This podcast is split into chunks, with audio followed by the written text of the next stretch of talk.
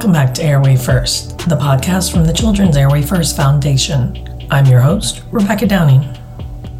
In this episode, we'll continue to say goodbye to 2022 and look forward to the year ahead by reflecting on some of the amazing guests we've had on the program over the past year. In this part two episode of our year in review, you'll hear excerpts from episodes with some of the leaders in airway centric dentistry. As with part one in this series, I personally had a hard time pulling together and, and narrowing down the excerpts we wanted to use from the episodes because each episode was full of so much amazing information. I'll include links to every episode in the show notes so that if anything you hear resonates with you, you can easily click on the link and listen to the full episode. So let's jump into part two of our year in review. The eight podcast excerpts you'll hear on today's episode are from some of the global leaders in airway centric dentistry. They'll touch on the benefits of and advancements in airway centric dentistry and sleep medicine. You'll hear from Dr. David McIntosh, Dr. Steve Carstensen, Dr. Meghna Dassani, registered dental hygienist and coach Cris Duval, Dr. Michael Gelb, Dr. Felix Liao, and Dr. Ben Miraglia. We'll close the segment with an excerpt from our very first podcast ever with CAF's very own Candy and Brad Sparks. Mm-hmm. So part of the complexity is actually just addressing the fact that people are just so unaware of the importance of proper breathing in the first place. And then the next step is, particularly with uh, sleep, mm-hmm. is uh, making parents in particular uh, aware of the fact that snoring is not normal and that uh, the, the, you know even noisy heavy breathing is not normal so, so part of the challenge is actually just making people aware that there's a problem uh, and that it's not normal. Yeah, exactly, absolutely. And and you know, it's not a criticism of parents. It's not like there's an instruction book right that, that comes uh, that sort of you know if, if, if this red light is on, then please go see ENT because right. breathing is a problem. Mm-hmm. So this is again, as you sort of allude to, is the education, but uh, as, as, as, as we'll go ahead and obviously dig into the weeds as, as we discuss things, we've got to have a perspective here. So when we talk about, uh, you know, snoring, mouth breathing, and then the, there's this thing called sleep apnea, if mm-hmm. we're talking about it specifically in the pediatric population, we're talking about something that's affecting probably 20 to 25% of children in mm-hmm. their developmental years. If you do the simple math on that, that, that makes this uh, the most common chronic health condition of childhood. Right. You know, this is far more common than asthma, far more common than diabetes. I'll guarantee you most parents have heard those two words and mm-hmm. have some sense of what those words mean. Oh, of course. But if I was to mention the overarching con- you know, description of this condition, which is sleep disordered breathing, I'll guarantee you that mm-hmm. they'll just get a blank stare from most parents and go, sleep disordered breathing, what's that? and right. and then if if if at a push we might hit a mark on something called sleep apnea and they might go oh yeah i know about that but that's the worst end of the spectrum of a condition that uh, basically is is founded on things that progress over time we've, we've all you know normalized this to some degree you know we have this term called the terrible 2s mm-hmm. for example right you know that, that's that's that's a, a term that society uses to write off you know, behavioural um, issues in young kids. Mm-hmm. That's one of the manifestations of sleep disordered breathing. Uh, so we, we, we've normalized things, and snoring is a perfect example. There's, there's plenty of movies that you can watch, um, you know, where they have kids snoring, uh, mm-hmm. uh, you know, in, in it, and it's all sort of just representative of the fact that that's part of what you expect to see when the child is asleep or, or expect to hear more, more, particularly when the child is asleep. Right. And, and and again no no second thought is given to it. But when you know what i know and you, then you see that in the movie then you just, you, you just face palm and just go here's another here, here's here's another time where as a society we've demonstrated our our ignorance and our acceptance of a condition that has such a deleterious effect on the development of children. It really Absolutely. does. Absolutely.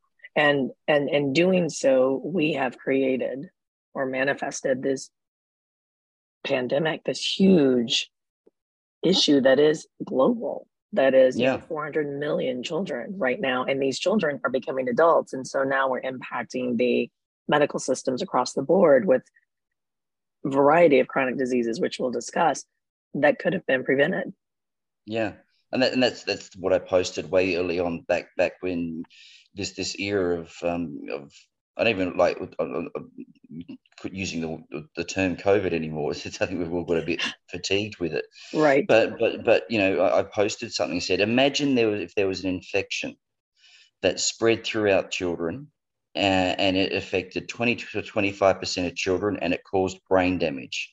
Mm-hmm. Imagine there was an infection that did that. How proactive and urgent would we act to address that problem. Mm-hmm. That's what sleep disordered breathing is.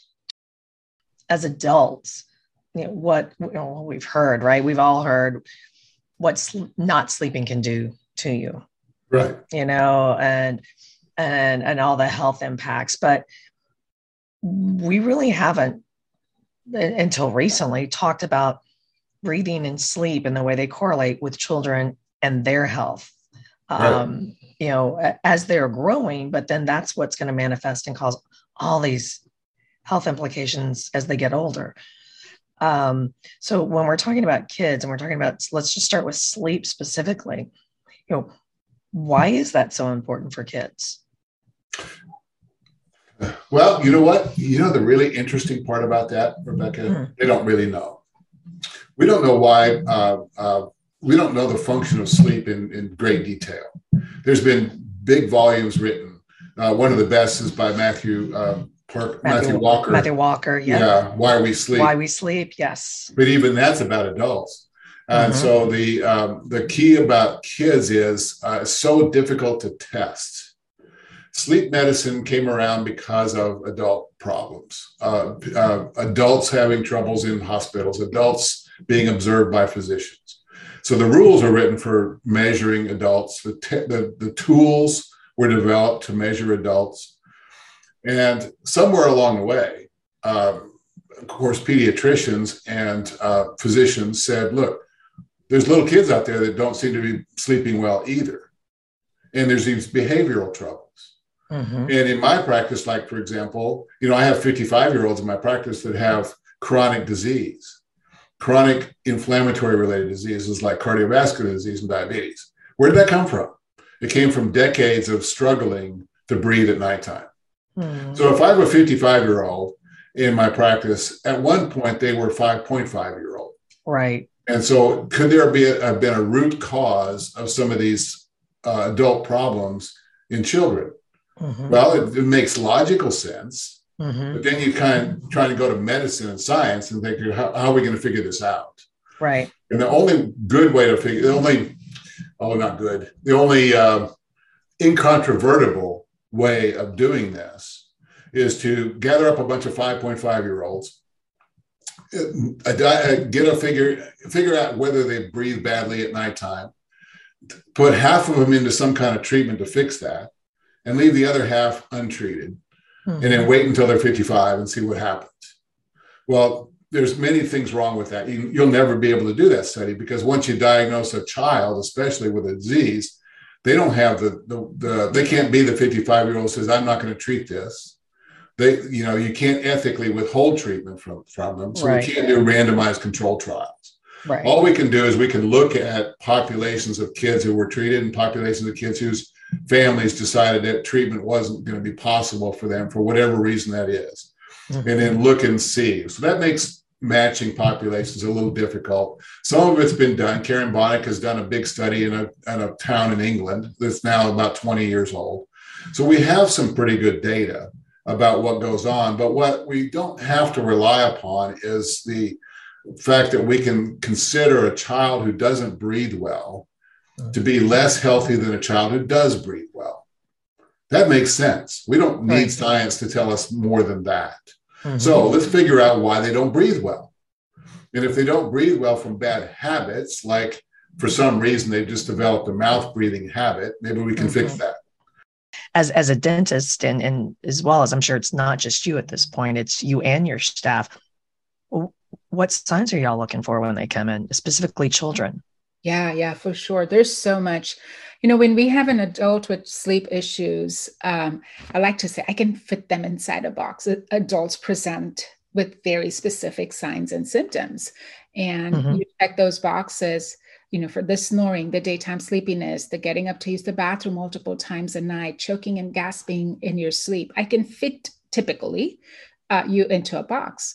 But as a child, mm-hmm. I could have seven children with nine different symptoms and they could all be positive for sleep disordered breathing which is why it's so important you know parents play a big role in our team here because there's so much that they can observe at home that we we don't see the child asleep in our offices. Right.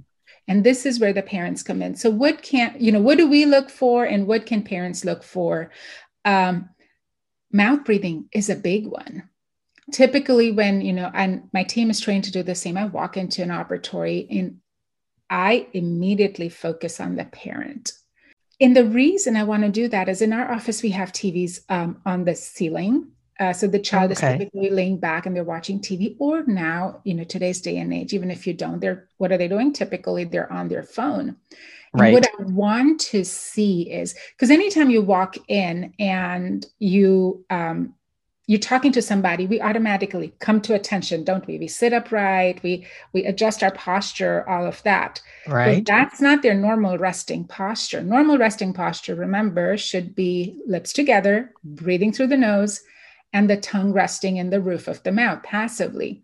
Well, when I walk in and introduce myself to the parent and completely ignore the child, the child goes back to what it is that they're doing, which is, I don't know, watching Dora on TV. Ah. And I catch this child either sitting with their mouth open, breathing through their mouth, or whatever that posture looks like.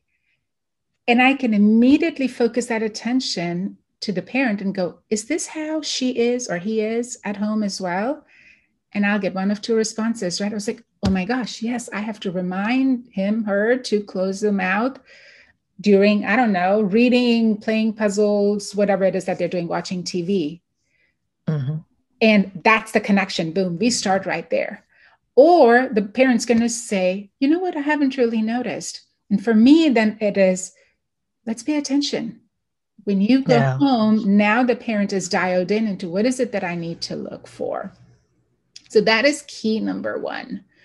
Um, as a dentist, I will look for, my team will look for other telltale clues that tell us that something is going on that's impacting um, their airway. And typically it will be growth and development, right? we look for if this is a child that either has permanent teeth or has permanent teeth coming in, is there any crowding? Crowding tells me there's just not enough room. There is right. a discrepancy between the size of the jaw and the size of the teeth. Or a lot of times when those permanent teeth come in behind the baby teeth, right? Shark teeth, as we call them. Mm-hmm. right they just aren't there isn't enough space in the jaw for those teeth to be able to do what they do the permanent teeth erupt try to push mm-hmm. themselves out and that's what causes the baby teeth to get loose and fall out well guess something is not working the way it needs to and which is why these teeth are in all different kinds of positions so is there enough room for those permanent teeth to come in yeah there could be a discrepancy in the size of the teeth and the size of the jaw you know you got dad's teeth and mom's jaw smaller jaw, bigger teeth, sure. But at the end of the day, we still need the space. Because I think when you're in relationship with your patients, you can discuss anything. And that's how I felt and have felt is that I'm overlooking a pool of patients.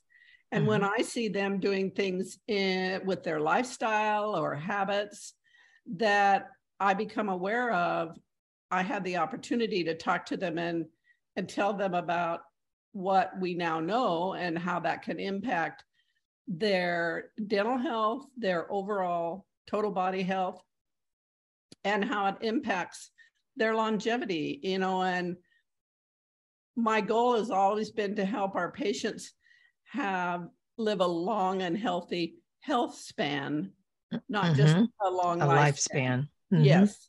I love that. Yes. The amount of time that they're healthy during their life and extend that. And so, just that's my philosophy of care. I developed it. Um, and over time, I've shifted my mindset, my message, and my uh, clinical habits to match uh, the information, the science based evidence we know now, or the evidence based science, excuse me, that we now know. Right now, we have such a mismatch between our protocols, our philosophy of care, how we're taking care of patients, what we're doing for them. Uh, there's a mismatch between the science that we now know. What do you mean? So, well, like um, many of us that are hygienists are still focus, focusing on scraping and scaling tartar off a patient's teeth. Mm-hmm. So my focus is helping my patients create a healthy biofilm mm-hmm. because I have learned that when you create a healthy biofilm, the uh, localized diseases and problems of the mouth uh, go away. And also the oral systemic impact of the biofilm creates a huge impact on the total over, overall body health of the patients. Wow. And so you, and you mentioned the the CBT. So for people that don't understand or have never, you know, it's still kind of a new phrase. Um, you know what? People. It's it's still really new. So when yeah. I say when I say CBCT, I'm talking about basically a three dimensional scan that dentists take. It's about 140th to 150th the amount of radiation. We get the results within five minutes, four, almost immediately, we get the results. We send everything out to radiologists, but it's just the most beautiful images of not only the TM joints and of the face, but of the airway, the teeth, infections. You know, what we can talk about wow. oral systemic later. But because we're taking cuts through the bone, we can often find infections that regular two dimensional x rays would never ever see. So you go to a dentist, they say you don't have a problem, but we're able to cut the tooth in sections like the $10 million machines do. We can do the same thing for a fraction of the price. It should be the standard of care in every office. Okay. It, should, not there it yet. will be, it will become the standard of care because if we want dentistry to move into towards children's health if we want dentistry to move towards health and wellness, and of course, all the all the healthcare uh, specialties are supposed to be about health and wellness. Right. So we're not supposed to be repairmen. We're not supposed to be fixing teeth. What dentistry is really about is supposed to be furthering and enhancing our wellness. And this kind of leads me into something that I heard you say actually recently. Um, on a YouTube video that airway trumps everything else in dentistry, which to me, you know, with somebody with a dental background, that's a pretty big statement to make. I mean, well, why? You know, it's for uh, for people like me, it's you know, it's fairly obvious, but when we say that airway trumps everything, so you can go two weeks without uh, eating Mm-hmm. You can go maybe four or five days without drinking water. Um, you can go maybe four minutes without breathing, without oxygen, without air. And so I believe the reason we have teeth, the teeth is the scaffolding that supports the airway. And because the dental profession, because we treat the upper and lower jaws, and because the tongue and the soft palate are attached to the jaws. Basically, 50% of the airway are things that the dentist encounters and works with every second of the day, every patient.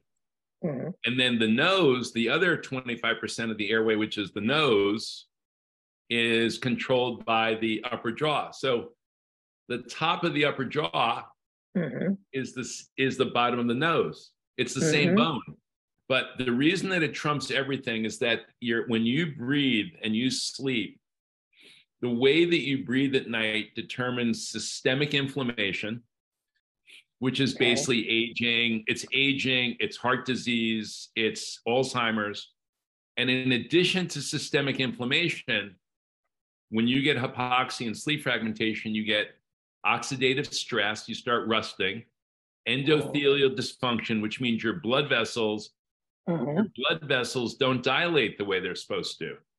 In addition to that, your sympathetic nervous system, your fight or flight mm-hmm. nervous system gets upregulated. It, you get increased sympathetic activation, which leads to high blood pressure, which leads to more cortisol, which has very negative effects on your liver. And so, if you really look, you just think about it. When you manage the airway, now that I'm managing the airway, I'm, I'm able to get rid of people's anxiety. Mm-hmm. Because look, the patient's yeah. being choked. The patient, the patient's being choked 100, 200 times a night. I'm not going to tell you what time someone's going to come in and choke you, or they're going to pinch you in the nose.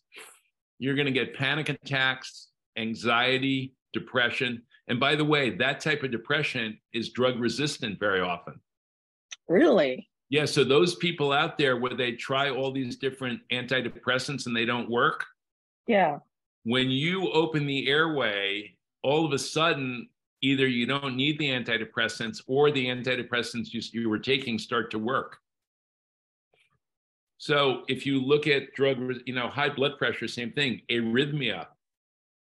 So there's about an 85% correlation for people that don't breathe well at night that have sleep apnea uh, 85% of people with cardiac arrhythmias have sleep apnea. And if you want to lose weight, okay. I mean, that's why they say if you want to treat airway and sleep, it's a lever. James Nestor says it gives you leverage or a lever to treat things that you were never able to treat. So if you're trying to get rid of those. So my first message is from no less than the highest medical officer in our land, U.S. Surgeon General, way back in the year 2000 said, oral health is more than healthy teeth. All right, so it's time to widen our viewfinders from toothpaste commercials and you know water picks and brushing and flossing to expand it to whole body health by mouth. If you think okay. about it, that's how we all grow from the mouth, from the moment we're born and take that first breath. Okay. We mm-hmm. breathe first, then we cry, then we get fed. And what happens after babies are fed? They go to sleep. They sleep. Repeat the cycle, less the spanking, and that's how we grow. right? Yeah, right. we grow from the mouth. And I'm fond of saying that the roots, that the mouth is to humans what roots are to plants. Okay. So, how the mouth operates is crucial to whether or not this child or this human being thrives or wilts and suffers. Okay. So my message to all you parents out there now with this new book is that your child's best face is now within your power to actualize. All right. You're no longer mm-hmm. sitting duck for orthodontist bills. Oh, we know that's coming in 14 years, just like you know college tuition is coming, right? Right, right. Um, you know, you can actually grow kids now predictably. Okay so that they're healthy, vibrant, and just a ton of fun to be with. I practice as an airway mouth doctor. That's what AMD stands for. But okay. this is how I practice. So you can see barely that this patient is smiling. There's no shots, there's no drills, there's no pain, and there are only benefits because I work on this, like this here, outside the patient's mouth. Okay, so hmm. uh, my patients don't get any work done inside the mouth. That's what an airway mouth doctor does. So the kid won't be won't need to kick and scream as soon as they get there, uh, as if they were going to a dentist's office for a cavity fill or tooth pull. Okay. Yeah, this is an entirely new field within dentistry. It's a new frontier, if you will. Okay. What I can tell you right now is that um, this most important piece of research conclusion. This is out of Stanford Yushu Huang runs a um, hospital with uh, um, premature pediatric obstructive sleep apnea children. And mm-hmm. Christian Guilleminault is out of Stanford Sleep Center, yeah. the most premier research center on pediatric obstructive sleep apnea in the world. Mm-hmm. And so the paper is on the critical role of oral facial growth. And their conclusion is this Pediatric obstructive sleep apnea in non-obese children is a disorder of oral facial growth. Failure to thrive here creates sleep apnea. Okay. Pretty straightforward. So, yep. This is as as revolutionary as Surgeon General statement that I quoted earlier that a healthy mouth is more than healthy teeth right? The mouth mm-hmm. content is way more than just teeth. Okay. Now we're talking about oral facial growth. Who's in charge of that? Well, looking at the number of cases that we have, uh, the answer is so far nobody. And so there is a serious need for what I call an airway mouth doctor who is trained to take charge of oral facial growth um, airway dentistry uh, for a lot of our our listeners, parents especially. This is a newer term. Um, we're we're kind of hearing it, but still mm-hmm. don't really understand what that means. So, what all does that encompass as far as what's the difference between an airway de- dentist and a regular dentist, and then you know what your practice might look like compared to traditional dentistry? Right, right. Yes, excellent. And so, yeah, airway dentistry and those kind of terms are kind of newer. But um, the idea is that if you think about dentistry, you think about teeth. And so, mm-hmm. you know, dentistry has a uh, almost a tooth first philosophy, foundation, and history. And that's fine. We do have to pay attention to the teeth. The teeth are part of right. dentistry. However, right. there, there is a different way to look at it. And so we're, we're looking at things a little bit differently now because while we see the teeth first, the teeth are held in by the jaws, and we have this upper and lower jaw. So the upper and lower jaw it turns out that their development affects how well we can breathe through our nose. Hmm. So, nose breathing isn't just automatic, it has to do with how well your jaws grew when you were little. And the way we think about it now is, you know, maybe dentistry should have a little bit of a paradigm shift to being growth and development first or foundation first, teeth second. So, in the previous rendition of thinking about dentistry, you're thinking teeth first, but in what we're mm-hmm. trying to accomplish is dentistry thinking about jaw growth and development first, foundation first. So when the word airway dentistry kind of pops into play, what you're thinking about there is well, if you hear airway dentistry or airway dentist or airway anything like that, now you know you're probably dealing with someone who's paying attention to the foundation first. And when I say foundation, I mean jaws, the jaw okay. structure first, and the teeth second. So, you know, just like you would build a house on a foundation, you you don't try to build the house and then slide the foundation under it you want to put the foundation down and you have to have it mapped out perfectly then everything goes up beautifully from there so we think about dentistry going forward and we're thinking about airway dentistry what it means to me and others as we're trying to spread the word is that we're more focused on the foundation and its growth and development so that you would have a better breather as well as really nice teeth where they belong so the good news is if you guide the foundation to grow properly and you're focused on the airway, that's the resulting benefit of foundation first philosophy. It turns out when your foundation grows better and you have better jaw growth and development, your teeth go closer to where they belong. So even though we say teeth are second, they're going to be in better shape when you focus on the foundation first. Got it. And I saw something, I'll, I'll put a link in the show notes to this, but I, I saw you explain this and, and I'd like to ask for you to just do that for the parents that are listening now the difference really between normal and abnormal when it comes to the foundation and the growth?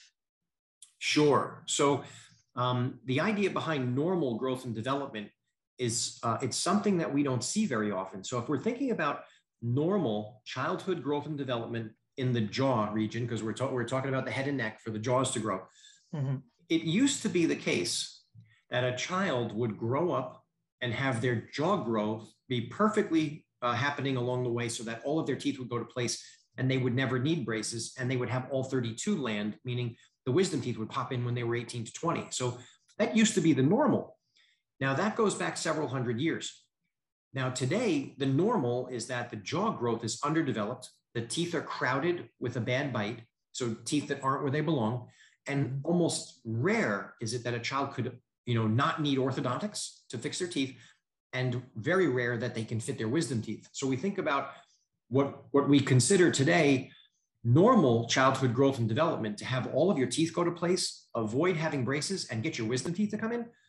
That's still considered normal growth and development, but it doesn't happen very often. In other words, that kind of child who grows perfectly, all the teeth go to place, they never get braces, and they get their wisdom teeth to come in. I call that a unicorn today. That we, we only see we we see that child one in several hundred. Wow. So I see a lot of children, several hundred children a year we only meet one child out of several hundred who will on their own grow all the way up to have their wisdom teeth come in and not have any braces. So that's really still normal growth and development but it's not common. So we start thinking about normal versus common. Now today it is common that children have underdeveloped jaws crowded and or bad bites so crowded teeth and bad bites common to need braces and common to have their wisdom teeth out, meaning the maximum you would have is 28 teeth. And if you have four teeth taken out during braces and your wisdom teeth out, you might only have 24 teeth. So the idea is, while all of that is very common, that doesn't make it normal. So common and normal are two different things. So uh, we're getting more of that kind of um, uh, retracted, retruded jaw. Like when you turn sideways, you can actually see it slanting more yes. in the profile. Yes, you know, that's exactly right. The profile is a telltale kind of view of, of the face, its growth, and what it means. And so when when we have normal growth and development, we're usually getting wide and forward, really mm-hmm. nice mm-hmm. wide and forward growth. That's how the jaws should grow, wide and forward. And when the jaws grow wide and forward and we breathe in our nose, that air gets, it goes up and down. It's like an upside down letter J, the airway kind of thing. So the, the air goes in our nostril and it goes around a little curve and goes right back down behind the tongue into our lungs. So that space is bigger when the jaws grow wider and forward. So jaw growth that's wider and forward is excellent for us. And it delivers a profile that I like to describe when we look at someone's profile, their lips are well ahead of their eyes. Oh. So if we look at a profile and we see today, it's more common that the lips and the eyes are almost in the same plane but that profile is labeled as a straight or flat profile. And it's interesting though, that wording because a straight or flat profile, when the eyes down to the lips are in the same plane, those are the words that we find in the sleep disorder breathing and obstructive sleep apnea literature that show you're at risk for bad breathing and sleeping when you have a straight or flat profile. About a year ago, I found out that everything that happened to our daughter, she's almost 20 years old now, could have been avoided or treated, and uh, treated when she was very young. So, in talking parent to parent, I would just like to ask everybody listening today what if somebody told you that your child could be born with a condition or an anomaly uh, that's structural in their airway that would cause them to have hypoxic brain injuries, innumerable comorbidities, including cancer, heart disease, autonomic disorders, you name it, and would lower their IQ by at least 10 points. Would you not rush to your local pediatrician and your possibly your local dentist and maybe just wouldn't even know what to do? Right. Well, we had no idea that our daughter had this issue. But it was present at birth and could be seen by a trained eye. In fact, when she was 18 months old, I went to my cosmetic dentist and he took one look at her and she's adorable. Look at her on her website. I mean, gosh, she's this gorgeous child. And he said, you know what? She's going to need some work. And I'm thinking, huh? She's first of all, she's the smartest kid ever born. We all think that about our kids, don't we? Right. And uh, and gosh, she's just cute as what? And what is he talking about? And he said, You're gonna go need to go see a doctor Hang, Dr. Bill Hang in California when she's between six and nine. So I thought, well, she's 18 months now. I've got time. It's it's all good. But what I've learned in the last year is that that trained eye could have recognized it at birth. And what would they have been seeing? Number one, that she was breathing through her mouth mm-hmm. predominantly. And number two, if they had checked inside her mouth, they would have noticed that she had a very high upper palate. And that palate was actually impeding her nasal air, airway mm-hmm. so that she wasn't able to breathe through her nose because that palate was up too high. And we also would have been told, oh, and by the way, her chin is back a little too far, and the tongue is attached to that. And that tongue is falling back into her oral pharynx, her oral airway. So even breathing through her mouth had a loss of oxygen that she was trying to get. So all of that was possible to birth. And one thing that we're fighting for now with the Children's Airway First Foundation is the opportunity for every child to have a complete airway exam within the first 24 to 48 hours after birth. Because think about it, at least 20% of kids are born with some type of airway issue. Right. That's huge. That's astounding. That's huge. And you can't even imagine that there are 11 million children under the age of 10 in the United States. And usually it starts at birth. But let me tell you, if it isn't present right then and there at birth, here's how it could show up for your child. Imagine if you bring your child home and you have no idea that there's some black mold in your house. And we're in mm-hmm. Texas. So sometimes that happens here in Texas. right. Or you might have a cockroach infestation, you know, under your pier and beam that you don't even know about.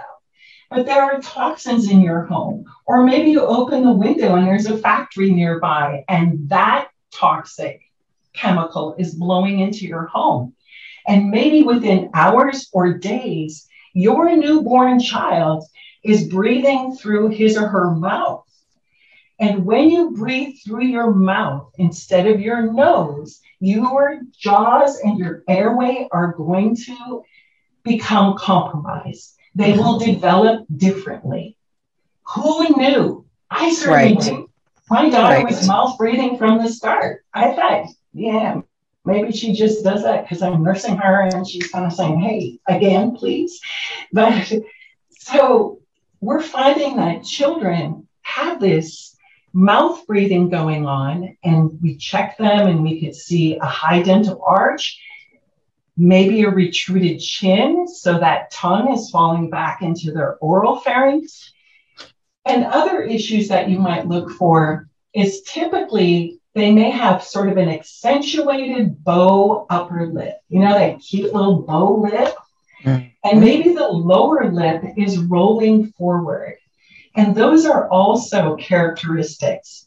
With that, I kind of want to segue into Brad to talk about, um, you know, again, I, I come to this a little different. I didn't have the journey with Savvy. I know Savvy now, and I love her, and and and I feel her journey, but I wasn't there. But as a parent, you know, I think, oh, I've got insurance, and I can do this for my kid, and I can do this for my kid, and I'm I'm doing such a great job, and come to find out, you know, even that's not necessarily true because of the way it's structured. And, you know, Brad, I'd, I'd like to open it up to you to speak a little bit more, you know, parent to parent on that. Well, you know, parent to parent, uh, very interesting. Candy, um, she, she alluded to the time when, when we actually were introduced to the orthodontist who, who put the retractive braces on. And, and of course, went through the, the story about I can give you a good smile. You know, Savvy will need surgery when she's 17, which we've never heard before. So we right. were kind of really, and and so and and you know I've worked for some some pretty decent uh, companies who've got very good insurance plans, and and so orthodontics uh, and dental insurance was was one of them. So what I wanted to do, uh, you know, parent to parent, talk about what I what we would we wished we could have asked the orthodontist when we first saw him. He was talking about this smile and you know the surgery in the future, but we never ever mentioned airway, not once. So when you think about that, um, we didn't know, and, and we just assumed that that was not an issue. Just assumed it, and and, mm-hmm. and that was a, probably the, a very very um, critical mistake that we made. And and now, if we were to start over and have that same conversation, the first thing we would have been asking, well, what will this do to her airway? And and we, which is at this point in time, if that person, if the if the doctor would have come back and said, oh, she'll be fine, no big deal um, then asking, well, what proof do you have of that? Let's be a little more specific about that, and and then get into the, the you know what what really happens to it. Um, and and and our feeling was that then we would go refer her Savvy to an airway dentist, an airway orthodontist, somebody who's actually claiming that they know something about this.